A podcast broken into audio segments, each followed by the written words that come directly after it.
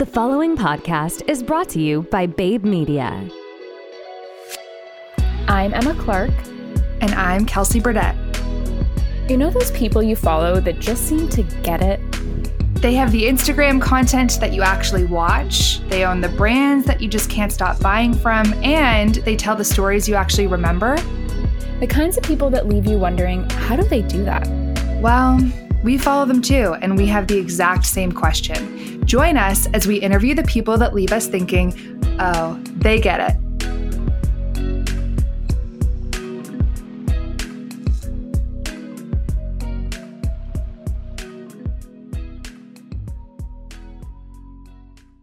Okay, I have to fangirl for a second. When we started this podcast, me and Kelsey made a list of our dream guests that we would love to talk to. And Baba was one of them for me. I've been following her for a couple years now. I was introduced to her through a Shopify event that I worked at a couple years ago that she was helping to host and started following her then. And I found her so inspiring because not only is she an incredible business person, but mm-hmm. she's also a fashion queen. She's very transparent on her Instagram. She is very open about her experiences and her journey and I love what she shares. I love how she shares it. So she's always been a dream podcast guest and finally this summer I'm like, "Okay, I'm going to reach out. I'm going to see what happens." And I'm so excited that she was interested in coming on. So, yeah, this one's near and dear to my heart. Ah, and it also helps that she's just a killer interview guest. Like she she's it. so good. Yeah. So in this first part of this three-part mini series, we're going to go into Baba's career history. And I don't even know if she like hypes herself up enough when she talks about this, but like she got into Uber in a time when Uber was not Uber and it was not sexy and glamorous and all of that stuff. And she just trusted her gut and took a chance. That brought her into working with Away, which, as we know, is one of like the premier D2C luggage brands mm-hmm. in the mm-hmm. world, if not the top. And then she moved into becoming more of an agency consultant. And for people that don't know this world, this is the world that I live in. It is no joke. It is literally living in a world of feast and famine. It is so hard mm-hmm. to keep mm-hmm. these things afloat.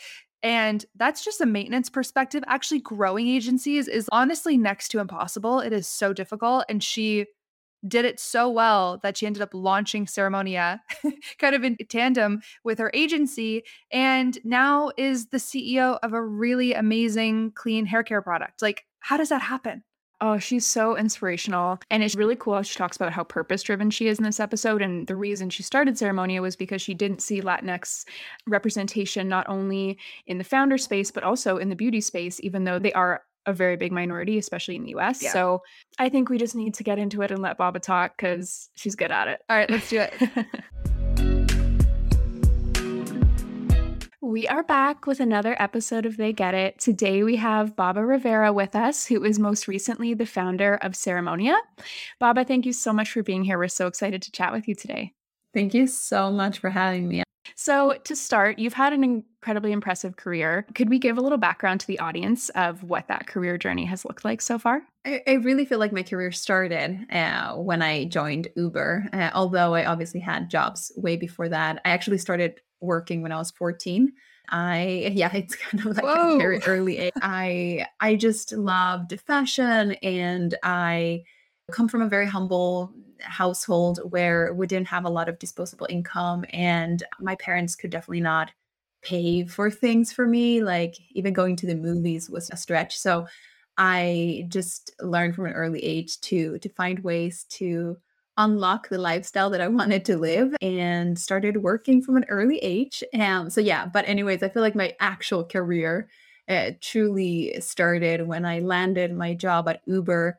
This was, I think it was 22 at the time, and I was super hungry and truly just wanted to be put in that work machine. Like quite literally, I I was just so hungry for experimenting and using my brain and, and truly being used to my full potential. And in some previous work experiences, I felt like I was being dismissed for being young and maybe also there were some gender and racial nuances to it as well that I wasn't fully aware of at the time. But I definitely felt like I wasn't used to my full potential in, in many of the uh, roles that I had. And it was an interesting time because it was during the time that social media was still sort of like this alien thing and they would sort of you know have me work on it because i was the intern and no one cared about it anyway so we mm. might as well have this young weird girl do it you know? But then what ended up happening was that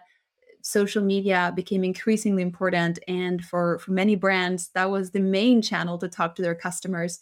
So i really think that i was feeling that early on that this is not second class citizen type of channel like this is the channel and i didn't always feel heard in the organizations. So it was very refreshing for me when i eventually uh, joined uber which now sounds like a great opportunity but at the time it wasn't. It was just this high risk startup that decided to test its service in sweden. They didn't even have an office when they reached out to me. They did not have a regional manager. And it was just like everything was super messy and high risk and it was a small company and definitely not attractive in terms of salaries. But I just remember feeling something in my gut that was so exciting. It really felt like taking a risk with a potential very high reward. And I felt like in a setting like that, I could probably have such a big impact because they were a smaller company and the market that they were hiring for i would be 50% of the team to begin with and and it turned out that it was honestly the best thing that could have happened to me because I recognize that it, it's definitely not for everyone. That situation, it was super aggressive goals. I was expected to grow the business 20% week over week and had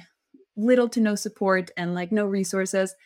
But at the same time, for my personality type, it was perfect because I am sort of like a learning by doing type of person. And I love to be trusted with responsibility and then I kind of go into this like underdog mentality where I'm like, there is only one way and it's success, and I'm going to figure it out. So I feel like what I didn't have in experience, I sort of made up for in ambition and definitely in hours. I was working around the clock. I don't think I had dinner before 10 p.m. a single night. And I definitely would be the friend who showed up super late to people's birthday parties and would forget milestones and friends and family and it's not the person you want to be forever but i i don't regret it because i think it was uh, so rewarding at the same time for me it was kind of like going to business school and getting paid oh um, my gosh yeah so yeah that was when my career f- truly started and long story short i mean spoiler uber became huge and uh, it worked out yeah, yeah, it turns out that it worked out. And more importantly, I was in charge of the Swedish uh, expansion, and Sweden actually became the fastest growing launch market for Uber at the time. So that put me on an interesting career trajectory internally where I was suddenly sent to different markets to host trainings with marketing managers and general managers from different regions and I got to travel a lot. I was just honestly so excited and I think it was sort of like the perfect win-win because I was not super highly paid, but I was super ambitious and hungry. And I thought business trips was like a perk. And mm-hmm. it was during that time in your life when you just love all of that. Totally. So, oh, yeah, I remember that. yeah. yeah, it's a difference, you know.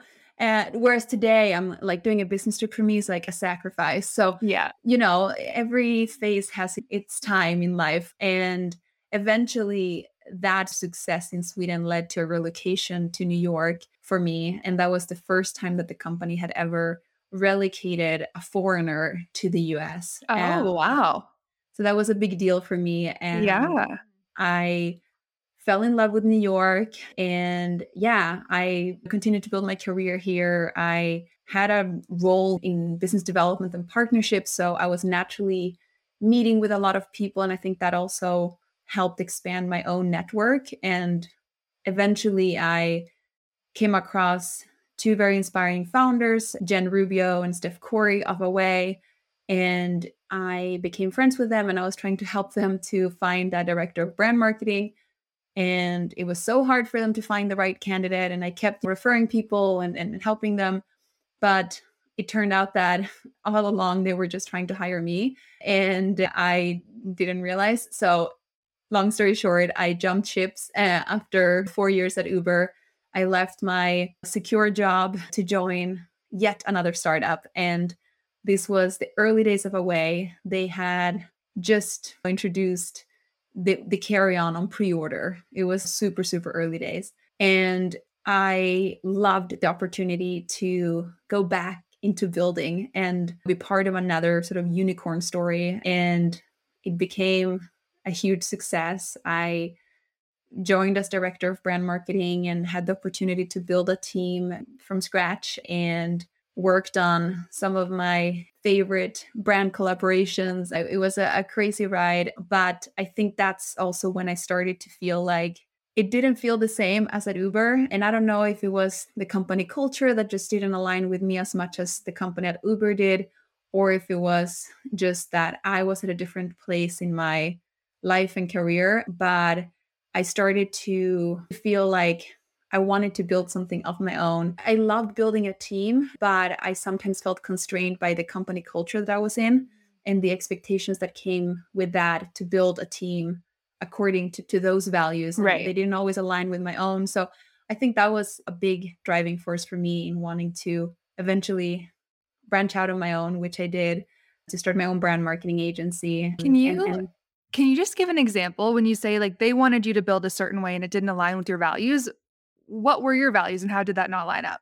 Yeah, I mean, I, and I don't know, maybe it's just like a cultural difference between like American Scandinavia, but it was very top down and it was very much because i said so type of culture and yeah not not much room for bottom up ideas and yeah okay this is a crazy example but i sometimes feel like people might not fully get it if i don't give a concrete example but for instance every single instagram story was approved by the ceo wow that's just one example but it just goes to show like i don't even have the logging to our instagram account for my company because I have a team, you know, who I trust yeah. and adore and love, and that's why I hired them. So I, it, it was just different for me, and it was hard for me to manage a team to that level of like oversight. And oh, um, oh yeah, you wouldn't sleep.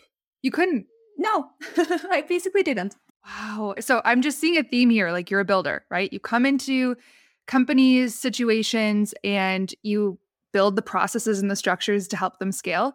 I would guess that that's very tiring. It's very time consuming. It takes a lot out of you. Do you think you'll ever get tired of building? Actually, I don't think so. It's really, really like this weird energy. I think that it just comes with being an entrepreneur. It's like if I'm not building, I feel incomplete.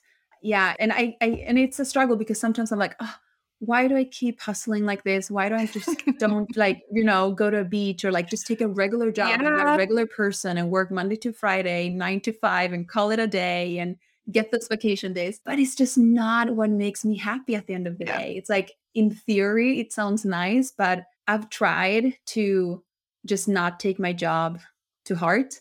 And I really just can't.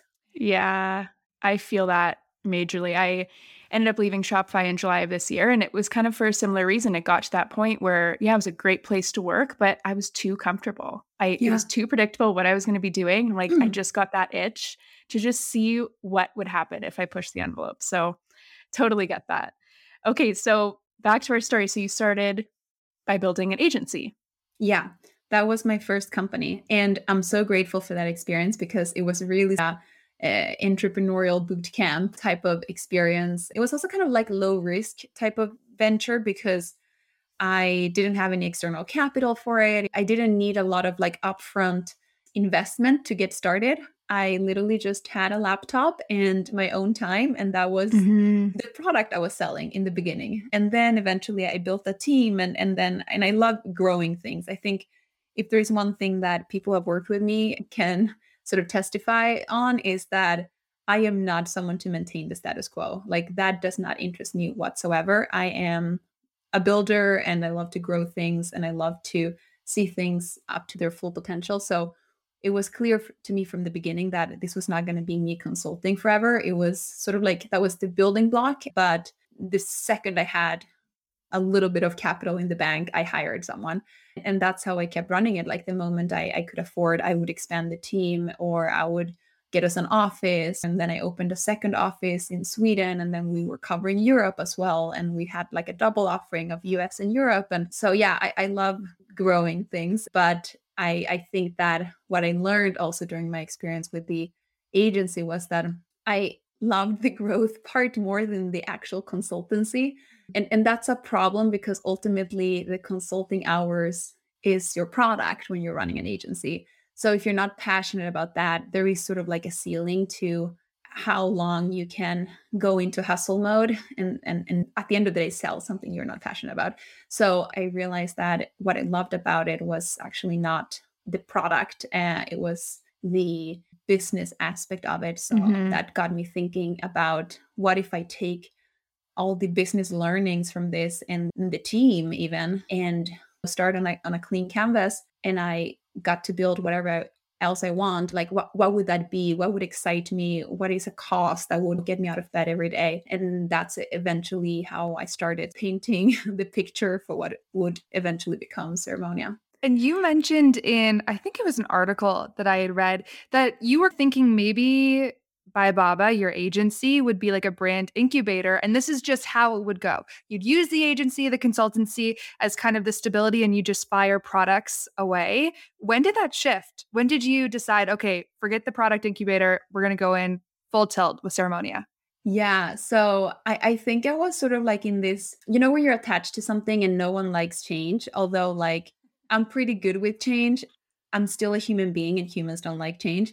So I, I, think it was in this like justification eh, phase or like almost like, you know, the, the different states of grief of like, I didn't want to part ways with the agency. So I was trying to make a triangle fit into mm. like a square. Oh, wow. Yeah. I, because basically my, my idea was that, oh, the agency is my business and I'm so attached to it. It's my identity. It was my world. And everyone talked about like, oh, it was by Baba Red was our brand color and the by Baba team. And oh, that's so by Baba. It became just like this thing, mm-hmm. you know? Mm-hmm. So I felt so attached to it. So then I thought, okay, then we can maybe incubate brands and, and, that will be exciting. And then by Baba is the agency to all those brands. But then the shift really happened when I started doing all this research that led to Ceremonia because that's when I really realized what a huge opportunity this is. And also how upsetting it was for me to read all these stats about the lack of Latinx representation,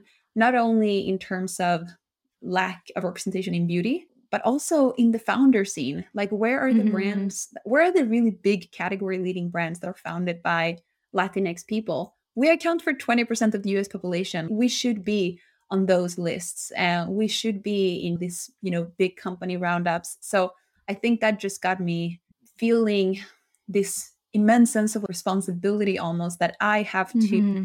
be that person yeah and, and and feel that void in the market because yeah. if i don't do it who who am i waiting for to do that mm-hmm.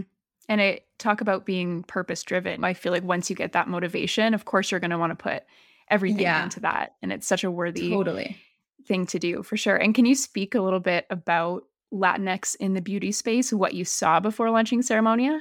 Yeah, for sure. So, I mean, a couple of things is that the Hispanic population in the US is is obviously very big. We account for 20%. But what's very interesting is if you think about the future generation of Latinx, because what has happened is that the Latinx demographic is one of the youngest ones in the in the US. So if you look at just a few decades ago, the population was very different from the one that we're seeing today. It was people like my mom who immigrated to this country and don't speak the language, maybe don't have education or a career.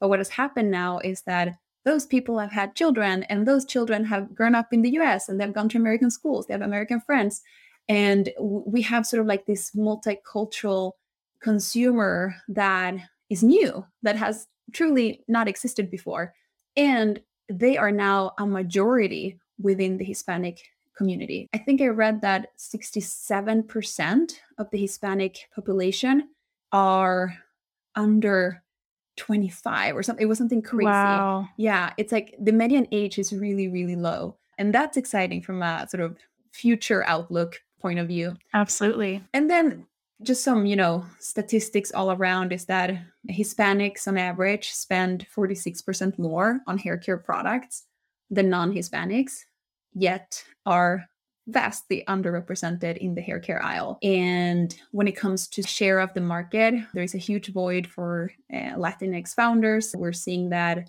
less than 0.4% of venture funding goes to Latinx founders. And yeah, I am one of only 58 Latinas to ever raise over a million dollars in venture funding. Wow. wow that is crazy. That's I read insane. that, my jaw hit Especially the floor. Especially for a minority group that is so big. It's huge. The biggest mm-hmm. minority in the US.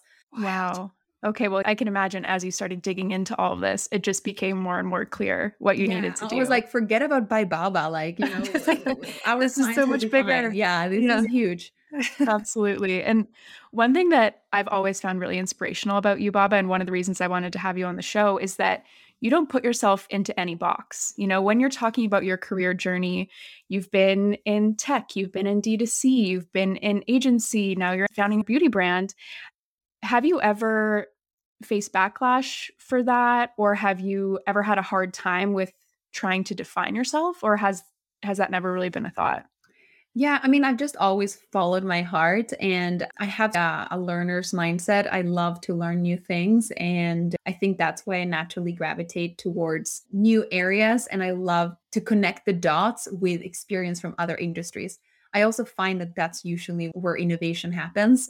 I remember Travis, the founder of Uber, he always said, Uber was not founded by the Taxi Association for a reason. And, yeah. and there is something to that. Sometimes when you're too in it, you're sort of like too formed by the industry to see it clearly and think about it in a new disruptive way. So I think that's why I was very fascinated to go into beauty because I am not a celebrity hairstylist who built my career in the traditional beauty industry. I'm coming with an outsider perspective, and I think that that's truly serving me well here. And then obviously, you also need to be humble enough for the things that you don't know, but that's where having a team comes in. That's really exciting. And I think it's such good peace of mind for people who are in their first job, maybe their second job, and they're like, I don't really like my boss's job, or I don't really like where I see this going. It's like, not only did you just change companies, you changed complete industries.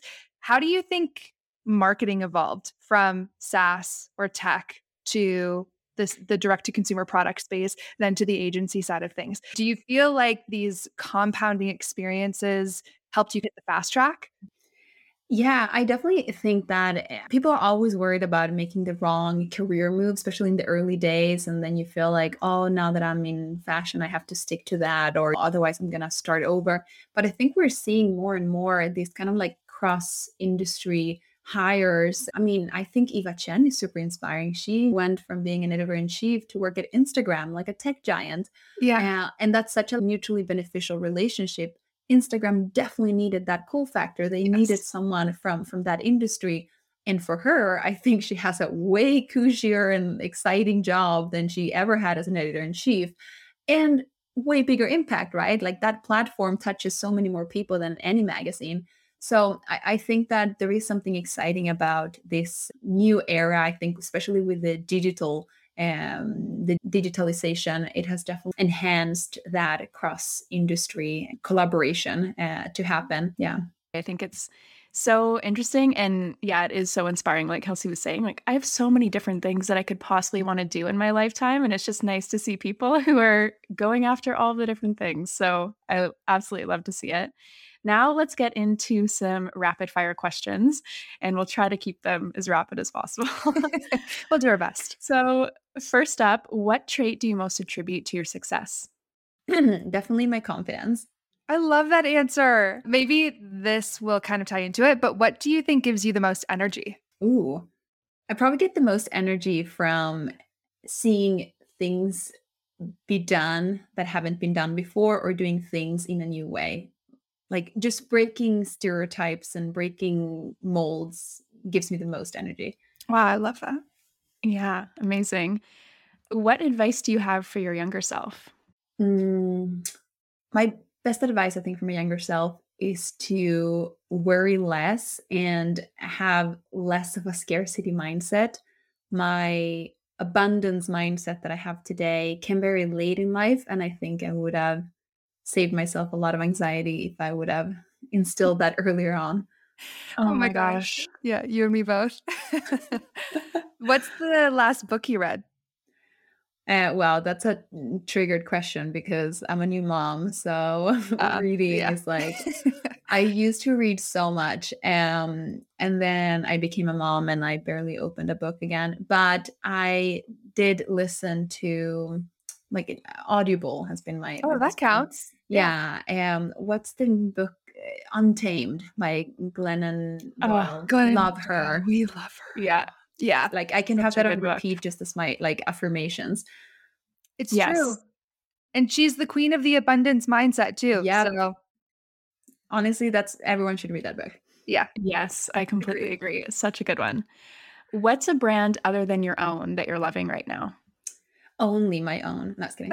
Uh, I really love. Um, I mean, there's so many brands I love, but if I have to pick one, Saie, Are you guys familiar with Saie? Yes, yeah, the beauty brand, makeup brand. Yeah, it's honestly very similar approach to our uh, brand. Like I feel like they are doing what we're doing to hair, they're doing that to skin. Oh, it's, oh, cool. It's kind of like a skincare infused makeup brand with uh, very clean and sustainable formulas. Love that. Love Maybe we'll have to have the founder of that on at some oh, point. Yeah, I can introduce you. She's awesome. she would she will be awesome in this podcast.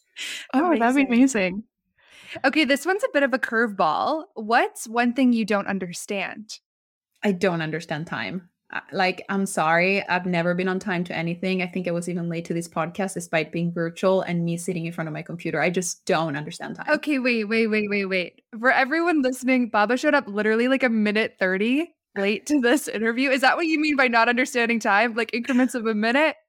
No, I mean honestly, if you ask my husband, he's like, no, Baba's like really late. I'm I'm less late in professional settings, thank God, but I'm still late. I just don't understand the concept of time. I don't know. I honestly, I just got back from Portugal and talk about people not having concepts of time. I was late to literally everything. Buses were late, transit was late, restaurants were late, you name it. And I'm like, who's actually better off? Definitely this culture. They're going to live twice as long as I'm going to live and they're going to be so much less stressed what's it all for anyway? Totally. I, honestly, I, I sort of like attribute it to my Latin heritage. My mom, she lives in Sweden, but really in a different time zone. Like she shows up late to everything and she would bring me late to school. She would bring me late everywhere. Oh my gosh. So the apple falls not too far from the tree. Yeah.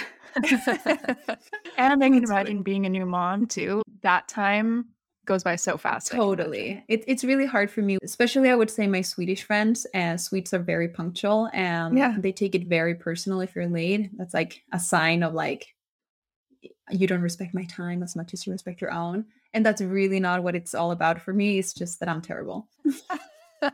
hey, yeah. at least you're honest. Last rapid fire question Who do you think gets it? Ooh, I mean, so many. I'm realizing uh, all the people that come to mind are, are women. And I love that. Yeah, I have so many awesome women around me. And um, someone who I think is really inspiring is uh, Hannah Bronfman. Uh, she, I think, has built such an incredible brand around herself and is truly a boss woman. She's way more than what you see on Instagram. She's an awesome investor. We have invested in many companies together. And yeah, and I think she's a true female ally. Oh, that's amazing. Well, this has been so much fun. I knew your story, Baba. Obviously, I'd researched, I'd looked at your LinkedIn, I knew the trajectory. I had no idea like the thought process between moving between jobs and companies and stuff like that. This has been so fascinating. So thanks for taking us through everything. Yeah, of course. Thanks for having me and for creating this platform. And that wraps up our first part of our conversation with Baba. I don't even feel like I need to hype her up. She's so amazing. And I know people listening already love her as much as we do. It honestly, to me, is so refreshing hearing how she's done such different things. Actually, I'm going to rephrase this because really what I find inspiring here is most times when you leave a vertical or even if you leave a department within a company, you have to take steps back right? To get into mm-hmm. that new vertical, like that lateral department. Moves. Lateral moves or even sometimes downwards, right? Depending Mhm. on where you are when you're initially starting. And then you work your way up and then you kind of move again and you start from a step behind. She didn't do that. Every single move she took was 10 steps forward, regardless of different companies, different industries. I don't know how she did it, but that is inspiring as hell. It is so inspiring. And yeah, I remember early on in my career when I was in sales and I hated it. And I was like, this is not my thing. And it was so terrifying for me switching trajectories because I just hadn't seen that many people do Yeah. it. So I think I wish I would have had Baba then, but I think it's just so inspiring to see that now because who says that when you're 22 and you're choosing your career, that's what you're going to want to do for the rest of your life? It's just Ugh. silly to me, especially when you're someone who has a bunch of different interests. Like Yeah. I know we both do. So, yeah, just love it. We've got two more episodes with Baba coming up in this series. So, next, we're going to chat with her about her journey fo- through motherhood, which is super interesting because she literally launched Ceremonia, I want to say like a month after she had her baby Alma, something like that. So, that's what we're going to get into in the next episode. Check that out in a few days. And until then, have a wonderful day. Talk to you then.